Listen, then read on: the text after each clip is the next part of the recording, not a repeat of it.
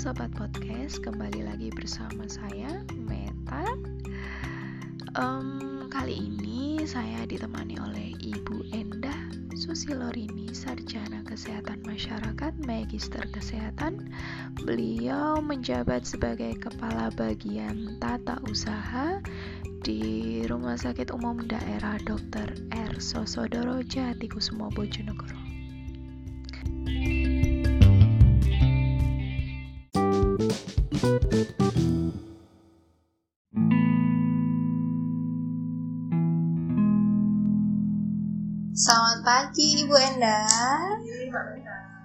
Apa kabar Ibu hari ini? Amin. Alhamdulillah. Semoga Ibu senantiasa diberikan selalu kesehatan, ya. Uh, Ibu, sudah berapa lama sih Ibu ini menjadi PNS? Tahun 98. Tahun 98. Sudah hampir 30 tiga, iya hampir 30 tahun ya Bu ya. Pertama kali penempatan di mana ya Bu ya? Puskesmas. Mana Ibu kalau boleh tahu? Majuat Sumber berapa lama di puskesmas Majuat kurang lebih tiga setelah itu dipindah tugaskan atau tidak? Setelah itu nah kalau sampai sekarang maksudnya sampai sekarang atau sampai sekarang. Oke. Tahun 98 sampai 2001 diberi bidang ke kesehatan. Kemudian 2001 eh 2001 sampai 2008 itu di Dinkes. Di seksi kesehatan keluarga itu ya dulu saya. Kemudian eh, 2008 sampai sampai nanti 2098 sampai 2001 2001 Iya. sampai 2000 2008 Oke. 2008 2009 awal ya dari 2009 itu diberi kepercayaan lagi di dinas lingkungan hidup dinas lingkungan ya Januari 2009 kemudian Oktober 2009 juga kembali lagi ke dinas kesehatan. 9 saya itu 9 bulan 14 hari. Waktunya lahir lagi memang kembali lagi di, di dinas kesehatan Oktober 2009 kemudian seksinya sama seperti yang 2001 itu? Seksinya beda. Beda. Beda istilah saja jadi nama keluarganya ada yang berbeda.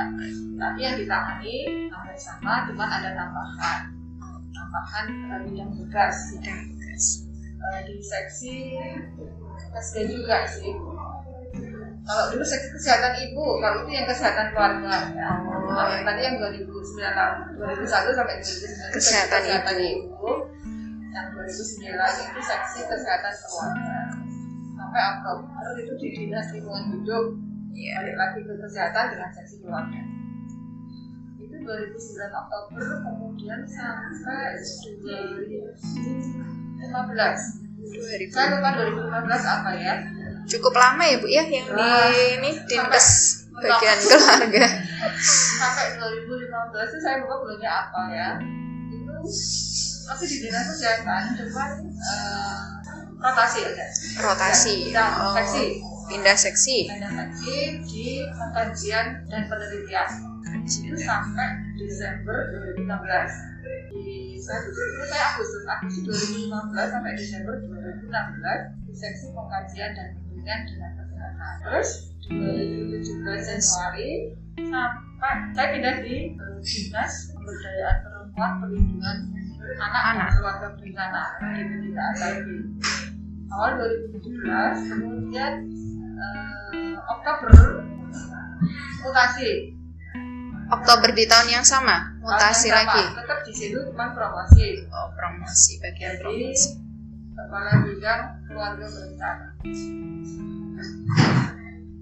Terus sampai eh, April 2020 2017 sampai 2020 mulai April 2020 jadi kepercayaan lagi ke Kapolda Bapeda.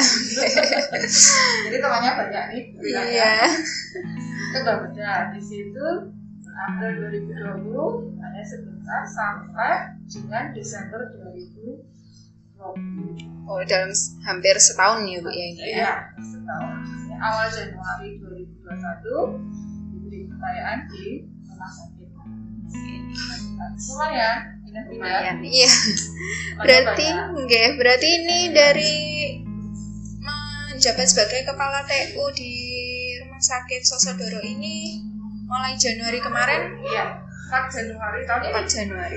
4 Januari tahun ini 2021 tanggal 4 Januari Banyak sekali ya Bu ya pengalamannya ya ini Ya, pasti. lumayan lah. positive thinking jadi banyak pengalamannya jadi banyak Eh, untuk masa kini nih Bu, Ya. bagian PPSDM untuk pelatihan dasar CPNS-nya memperkenalkan nih nilai-nilai aneka dari akronim akuntabilitas, terus nasionalisme, etika publik, komitmen mutu serta anti korupsi.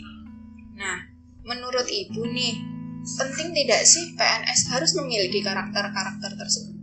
Kalau dari apa yang disampaikan Pak Kita tadi menurut saya itu merupakan suatu apa ya harus sebagai seorang aparatur sipil negara ya. Iya. karena notabene ASN itu kan apa ya istilahnya kan bukan pekerjaan pribadi bukan bukan bekerja secara semua. Tapi kan kita memang bekerja untuk pemerintah sebagai kalau dulu ada istilahnya bahwa ASN atau PS, PNS sebagai yang harus harus sih kalau saya. Kira-kira resiko apa ya Bu ya yang akan terjadi nih apabila seorang ASN atau seorang PNS itu tidak memiliki atau tidak mengamalkan nilai-nilai aneka tersebut? Nah, jadi kan kan mereka itu kan akuntabilitas, nasionalisme, etika publik, mutu, Ya, dan satunya adalah anti korupsi.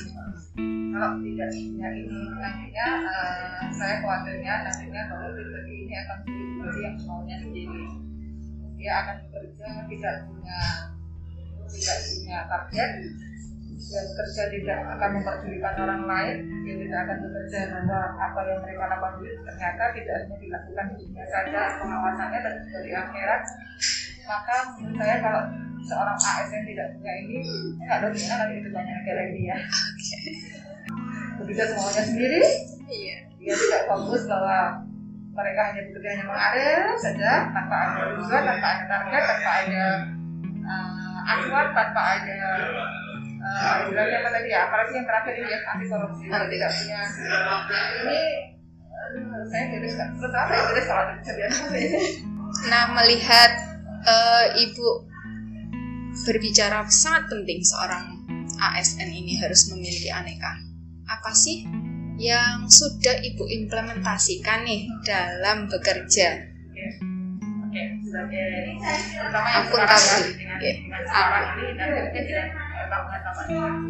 Kalau secara pribadi saya merasakan bahwa aku tampil sebagai seorang kepala usaha ini memang harus ada beberapa hal yang harus bisa saya pertanggungjawabkan ASN karena sebagai KPU ada beberapa hal yang harus kita lakukan dan harus kita laporkan, harus kita harus kita tunjukkan bahwa itu sudah kita lakukan dengan benar atau mungkin ya ini berusaha dengan benar. Namanya orang kan nggak ada yang selamanya benar.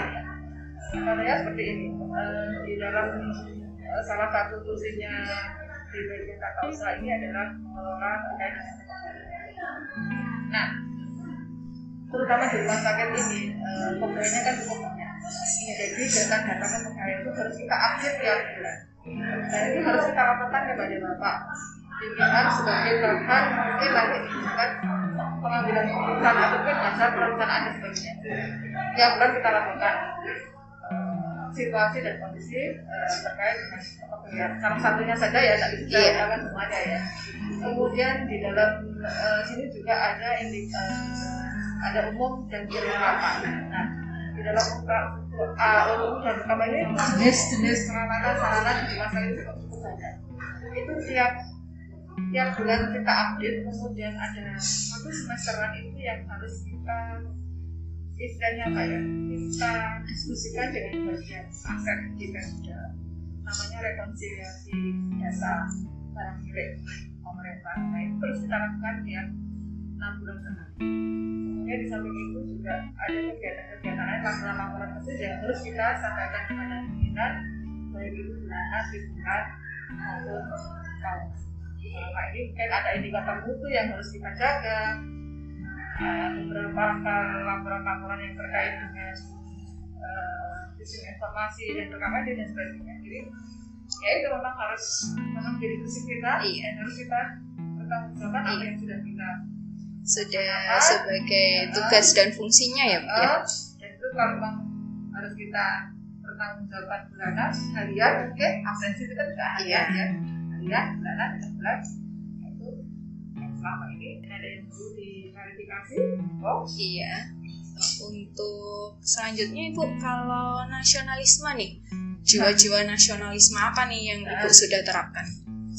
nasionalisme tentunya kita harus ya negara Indonesia kita terhadap apa yang sudah dilakukan ini walaupun mungkin sekarang ini banyak sekali anak-anak muda yang maaf ya. Lebih bangga kalau lebih bangga ya situasi yang tahu sendiri sekarang ini bagaimana anak muda sudah kalau saya sudah mulai menurut kan? Mungkin yang perlu kita sampaikan di sini adalah yang pertama sesuai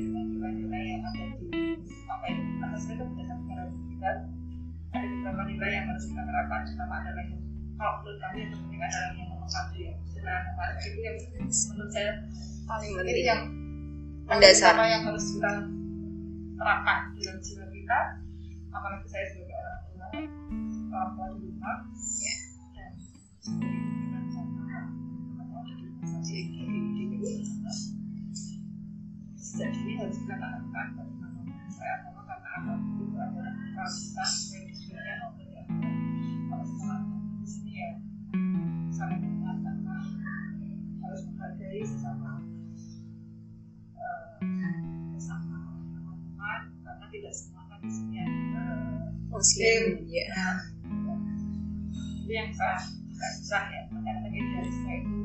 susah ya. ya saya sendiri merasakan kadang-kadang agak susah tapi apa pun nggak kalau sebagai seorang ibu ya. Iya. contoh kepada yang lainnya kemudian dalam hal berpendapat ya, kadang-kadang tidak menutup kemungkinan saya minta masukan dari teman-teman. Tetap tidak masalah kalau saya memang eh, belum memahami betul dalam sesuatu bagi saya semua orang di sini dalam saya belajar. Dan masukan monggo walaupun nanti keputusan tetap ada di Tangannya. masukan para masukan kalau saya merasa belum paham saya akan bertanya. Saya tidak mendengar walaupun nanti keputusannya dari semua orang saya dan teman belajar. Saya jadi teman belajar. Kalau saya tidak saya seperti itu sih. Lalu untuk etika publik nih Bu, apa Iya. sih yang sudah Ibu terapkan dalam bekerja? maksudnya gimana nih? Ya, Ah, yang etika publik itu lebih ke bagaimana Ibu bersikap tahu benar, salah, baik atau buruk, apalagi dalam mengambil sebuah keputusan karena Ibu sebagai seorang pimpinan di sini. terutama dari hal yang kecil saja ya yang perlu saya contohkan di PU itu adalah sebagai pembina kepentingan artinya kita harus bisa memberi contoh kepada semua tidak hanya bagian itu saja juga semua yang disiplin kecil aja. Ini adalah identitas kita sebagai pegawai sehingga kita kami terutama saya teman-teman yang ada di pegawai berikan contoh.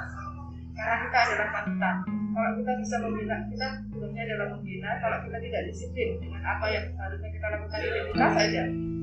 Ini ini akan dipercaya orang yang punya pembina pembina suka pakai itu. Kemudian yang kedua saya berusaha walaupun rumah saya terang agak jauh dari rumah ada satu jam perjalanan. Rumahnya mana itu? saya di Kota Baru terang satu jam perjalanan. Kalau naik kendaraan sendiri kalau naik kendaraan umum saya akan berusaha untuk bisa eh, istilahnya apa ya? Datang tepat waktu. Walaupun kadang-kadang ya wajar namanya kan Iya. kan capek. Iya. kadang-kadang apa ya suatu ketika itu perasaan malas itu ada saya manusia gitu tapi saya akan berusaha datang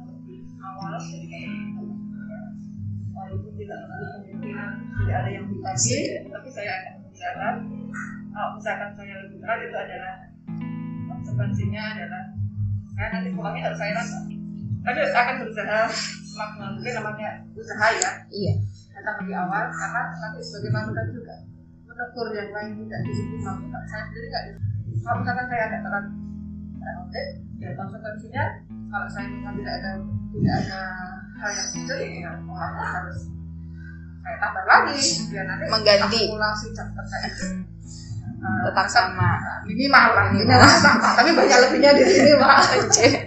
Banyak lebihnya. Kemudian setelah selanjutnya mungkin dari segi cara berkata kepada pimpinan kepada sawah ya yang membantu saya ya kalau saya bilang sesuatu rasanya kok gimana gitu yang tim ke sana ya. kerja saya berusaha untuk apa ya menganggap mereka adalah bukan. Ya seperti teman sendiri lah. Karena ya, ya, kalau kita pendekatannya pendekatan secara keluarga itu tentunya ternyata menurut saya lebih maksimal daripada kita hanya tapi ini suatu saat ada kemudian perlu apalah ya bicara nanyakan keluar ya dalam forum yang non resmi ya. iya sampai jenuh gitu jalan-jalan kita kan keluarga gitu anaknya gimana? Gitu. menurut saya itu adalah uh, salah satu yang bisa mempererat ikatan ikatan antara teman. Antara tim. Saya bilangnya tim ya bukan kalau apa rasanya kok gimana gitu nah dan dengan pimpinan pun juga mana yang harus kita sampaikan apa pun kebijakan pimpinan itu kan harus kita kita laksanakan tapi kalau misalkan memang itu tidak sesuai dengan aturan ya mau tidak mau kita harus bisa memberikan masukan kepada beliau bahwa ini secara aturan seperti ini. Kalau misalkan beliau memang belum versa biasanya oh ya seharusnya seperti ini tapi kebijakan pimpinan itu kan tetap harus kita laksanakan tetapi ada beberapa yang memang harus kita tidak tidak suka suka nggak bisa pak bisa dapat siapa? Enggak lah demikian juga di rumah gitu kan apalagi di rumah kita di lingkungan rumah apalagi di rumah saya Iya. kan desa ya desa. Jadi kan kebanyakan mereka kan bekerjanya di rumah ya. Jadi kadang-kadang kalau misalkan ada kegiatan-kegiatan sosial yang melibatkan saya sendiri ya mohon maaf mungkin cara menyampaikannya ya tidak hanya semata-mata karena saya ASN tapi biasanya mereka beliau-beliau itu paham Sudah kalau misalkan berangkat pagi pulang sore gitu ya. Nanti untuk kegiatan yang sebagainya di- disalurkan dalam bentuk yang lain lah misalkan misalkan saya tidak bisa membantu tenaga ya mungkin membantu dalam yang lain gitu. Iya. yang penting tali persaudaraan tali permasyarakatannya tetap terjaga gitu. Lalu tadi ibu kan juga mendiko kalau harus membuat laporan-laporan-laporan seperti itu ya bu ya. Eh, di sini sistemnya laporannya masih manual atau sudah digital seperti itu? kalau di DO ini ada beberapa memang yang masih secara manual dan apa beberapa ini ada beberapa yang memang harus sudah terkoneksi dengan pusat itu berupa aplikasi-aplikasi. Nah itu itu memang harus mau tidak mau kita harus menyesuaikan karena kan untuk mempercepat apa ya mempercepat kinerja kita banyak sekali eh, aplikasi-aplikasi yang yang harus kita isi yang harus kita laporkan. Kemudian di sini ada yang namanya sistem informasi pegawai dan sarana itu sangat membantu. Kalau dulunya hanya bersifat penilaian manual kemudian panduannya itu tidak jelas. Sekarang sudah tinggal jelas dengan klik saja Tinggal ngisi aja bu ya Oh, berarti. sehingga nanti penilaian kinerja pegawai itu lebih transparan. Karena di sini dikatakan sudah jelas ringnya yang harus diisi itu ya ring ini artinya apa. Kemudian kalau ada pemeliharaan sarana kalau sebelumnya tidak tercatat dengan rapi ini keluar dari siapa tanggal berapa sudah ditindaklanjuti apa belum.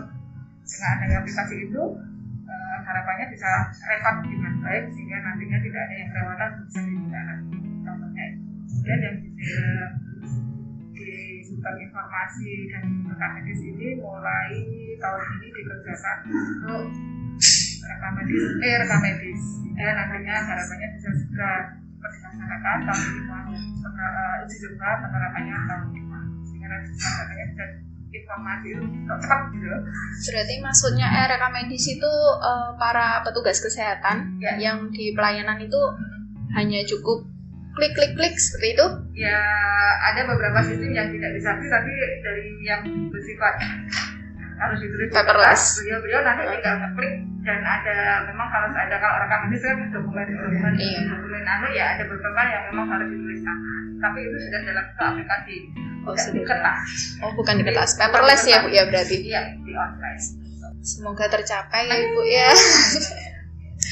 Agar nakes-nakes yang bekerja juga lebih optimal Hmm. kerjanya. Oh, untuk anti korupsi nih, ya ini apa sih pembiasaannya Ibu? betul ini menarik buat saya ya Eh, eh, saya pribadi saya ini bukan orang yang baik tapi membuatlah kita sama-sama mengingatkan untuk menjadi lebih baik jadi selalu saya sampaikan kepada di mana pun saya saya bekerja. Jadi apa toh yang digolai gitu kan? Bagi saya kerja itu aman nyaman. Nyaman dalam hal arti adalah situasi kita nyaman. Bagaimana kita mengkondisikan situasi kita bagaimana kita membawa diri kita bagaimana kita uh, istilahnya apa uh, berkomunikasi dengan teman sejawat maupun dengan pimpinan aman nyaman. Kemudian aman.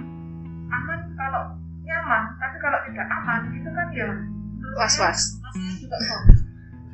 Aman ini adalah menurut saya adalah bekerja sesuai dengan koridor dan ketentuan yang ada. Ketentuan yang ada itu salah satunya adalah terkait dengan bagaimana pengelolaan. Tidak menutup kemungkinan di mana pun pejabat struktural itu pasti akan berkaitan dengan kegiatan yang berhubungan dengan uang.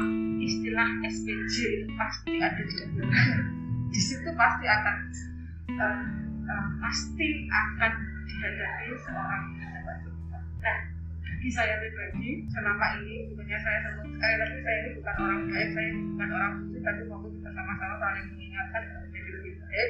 Selama ini saya bahwa eh, surat pertanggungjawaban. Ada surat pertanggungjawaban. Pertanggungjawaban ini tidak hanya dipertanggungjawabkan di selembar kertas. Bahwa nanti ini juga akan dipertanggungjawabkan kita kelak nanti kalau sudah tidak mendapat dunia ini Sebenarnya, ya, terutama bagi para bendahara saya sampaikan tidak saya sering kali dan sering kali pernah menemukan gitu kan semua orang tahu ya eh, ada terima uang di situ ada nama-nama ahli si ahli si dan itu saya tanya dulu, ini yang tanda lima orang. Satu orang ini. Tapi saya akan mengembalikan lagi ya memang kita kita harus berusaha yang terkait dengan misalkan pengadaan alhamdulillah sekarang pengadaan sudah dilaksanakan secara online ya pengadaan barang. Kalau dulu rawan sekali. Pengadaan bukan secara online itu rawan apa saja alhamdulillah sekarang sudah ada walaupun mungkin masih ada celah ya tapi saya itu sudah Meminimalisir lah ya, ya. meminimalisir. Karena di situ kan sudah jelas ya semua harus terbuka. Tapi masih ada celah. Masih ada celah. Masih ada. pasti ada. Aman nyaman aman dalam arti adalah sesuai dengan koridor yang nyaman oke lah kira nyaman bekerja di sini. Semuanya support dan sebagainya. Tapi sesuatu mungkin kita kok keliru ya. Yang harusnya sekian kok menjadi sekian yang itu tadi untuk mengalami terus kemudian aman misalkan. Semua sudah sesuai dengan koridor yang ada sesuai aturan yang ada ini keuangannya sudah alhamdulillah tapi bagi saya tidak mendukung ada akan nyaman kerja seperti itu. Saya sih Jadi harus aman, nyaman ya Bu ya. saya sendiri. Seperti aman ya? Aman dalam arti itu dan malah di sebenarnya pasti terkait dengan hal keuangan kecil masalah kecil aja harga misalkan. Itu juga sudah tahu. Kalau sudah tidak saling mengingatkan ya sudah ya Bisa bablas ya Bu ya. Nah, di dalam doa itu kan ya Allah bila saya bertemu mudahan kelancaran dunia akhirat dan saya dalam bekerja lancarkan semua urusan kami yang penting lindungi juga berikanlah perlindungan dunia akhirat dan kami berdoa insya Allah saya akan selalu seperti itu karena manusia itu kadang-kadang begini ya kita sudah berpikir Kanan kiri. eh, luar biasa. Kuatnya itu ini saling mengingatkan Israel itu seperti itu ya. Iya, apalagi kalau seorang individu itu tidak teguh kan juga ikut sana, ikut sini Ah, akhirnya. Yakin itu dan saya di berbagai tempat itu kan. Sudah keliling ya Bu? Ya tadi ya Ah, sebujur itu negara. hampir semua terjadi seperti itu. Nah, eh, Ibu sebagai kepala tata usaha di RSUD Bojonegoro ini apa sih hambatan ataupun tantangan dan bagaimana cara mengatasinya untuk hal-hal tersebut? Oke, saya di sini kan baru berapa ya? Kan baru sih ya sudah Januari, bulan ya, Benar. yang pertama setelah saya keliling dari berbagai macam instansi. ini adalah organisasi terbesar yang pernah saya dipercaya untuk dengan jumlah tenaga yang cukup banyak. Yang harus terutama saya di situ adalah yang harus mengelola tenaga jenisnya pun sangat beraneka ragam. Itu banyak sekali. Itu tantangan buat saya. Kemudian di sini anggaran yang harus saya kelola. Dalam hal ini adalah sebagai pemotong cukup besar dibandingkan dengan sebelum saya bagi saya tadi lah semua orang itu adalah tempat untuk belajar. Kalau saya tidak mengerti kalau saya tidak tahu saya akan bertanya kepada siapa pun yang memahami bertanya di staf saya lakukan saya tidak ngerti kalau saya memang tidak tahu. Dan ke atau ke yang lain yang terkait dengan nantinya yang saya yang nggak tahu ini saya akan lakukan. Berkonsultasi dengan pimpinan saya akan lakukan. Karena apa pun bagi saya prinsipnya bahwa saya oh ya saya ternyata saat ini dari Allah untuk sini pasti ada tujuan tertentu yang harapannya bisa memperbaiki atau paling tidak membawa manfaat untuk di sini. Sehingga saya harus belajar bagaimana saya bisa bermanfaat untuk di sini. Jangan sampai saya membuat salah malah. Iya. jadi itu tantangan kita saya dari jenis jumlah tenaga besar jenisnya juga banyak kemudian anggarannya anggarannya besar, besar. Itu tantangan bagi saya terang terus harus banyak belajar lagi. Harus belajar belajar terus. Sehingga nanti harapan kami apa yang saya lakukan ini tidak tidak malah sakit. Kalau saya kalau saya dia tolong diingatkan. Ternyata yang saya harus itu berbagi kemungkinan banyak banyak yang yang terkait oh, nggak tahu saya nggak tahu tanya karena kayak ini misalkan ada beberapa uh, kasus kasus misalkan jadi itu kan? Oh, iya. kan dari nah, otomatis kan saya harus bisa menghandle. Nah saya kan kalau teknis awalnya kan memang nggak tahu. Kan sekarang mau nggak mau saya harus tahu. Karena nanti kalau saya nggak tahu teman-teman nggak tahu mau dimakan karena jadi kan perputaran ini kan perputarannya iya juga beda gitu artinya apa dinamikanya itu cepat cepat. gitu.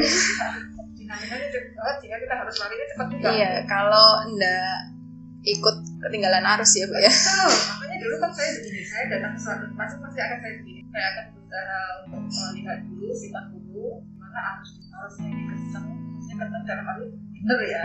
Atau arusnya lega-lega itu ada ada banyak yang. Nah saya masuk apakah saya harus mengikuti arus apakah saya harus melawan arus atau saya membuat arus sendiri atau saya dan nih arusnya ke mana dulu nih?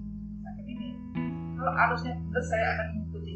Tapi kalau arusnya misalkan ngecek saya akan saya akan dulu kenapa ini? Saya tidak mau ikut terjun ke arus yang salah. Jadi jadi itu prinsip saya sih di mana pun kita berada apalagi sekarang rumah kaji rumah kaji itu bisa dan sekarang ada karena kan orang luar itu tidak saya juga tidak semua orang suka iya.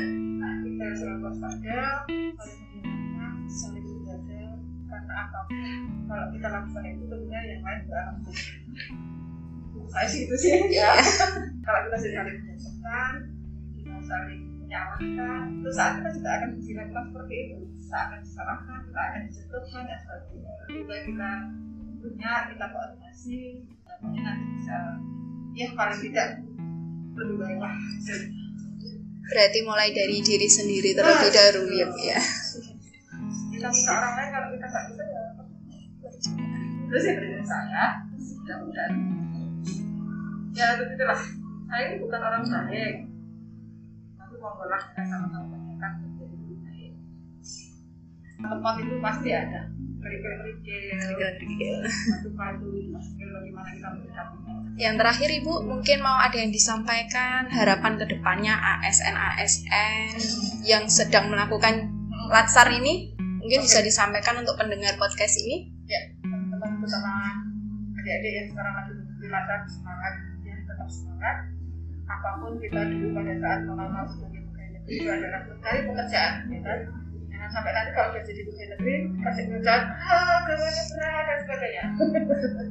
Nah sama seperti itu. Kemudian sikapi uh, pekerjaan kita dengan ikhlas insya Allah nantinya akan membawa berkah karena apa pun sekecil apa pun yang akan kita lakukan akan akan diganti Allah akan dibalas kebaikan kita. Dan jangan berbuat sekecil apa pun yang kita lakukan maka akan dibalas dengan Allah makanya kesempatan dari teman-teman yang sudah menjadi ASN syukurlah cara aku bersyukur sambil kita uh, bersyukur kepada Allah berdoa dan sebagainya beribadah. Jangan berpikir jangan berat berpikir karena itu tadi kecil apa pun kebaikan kita lakukan pasti akan dibalas. Kemudian tunjukkan bahwa pemerintah tidak salah pilih kepada adik-adik menjadi seorang kepercayaan itu bahwa pemerintah tidak salah memilih menunjukkan prestasi menunjukkan bakat menunjukkan kinerjamu sehingga bisa bermanfaat Amin. Terima kasih Ibu Enda un- untuk menemani saya dalam podcast ini. Semoga apa yang telah Ibu ceritakan tadi dapat menjadi inspirasi bagi kita semua, terutama para pendengar podcast. Saya pamit dulu Ibu, terima kasih. Terima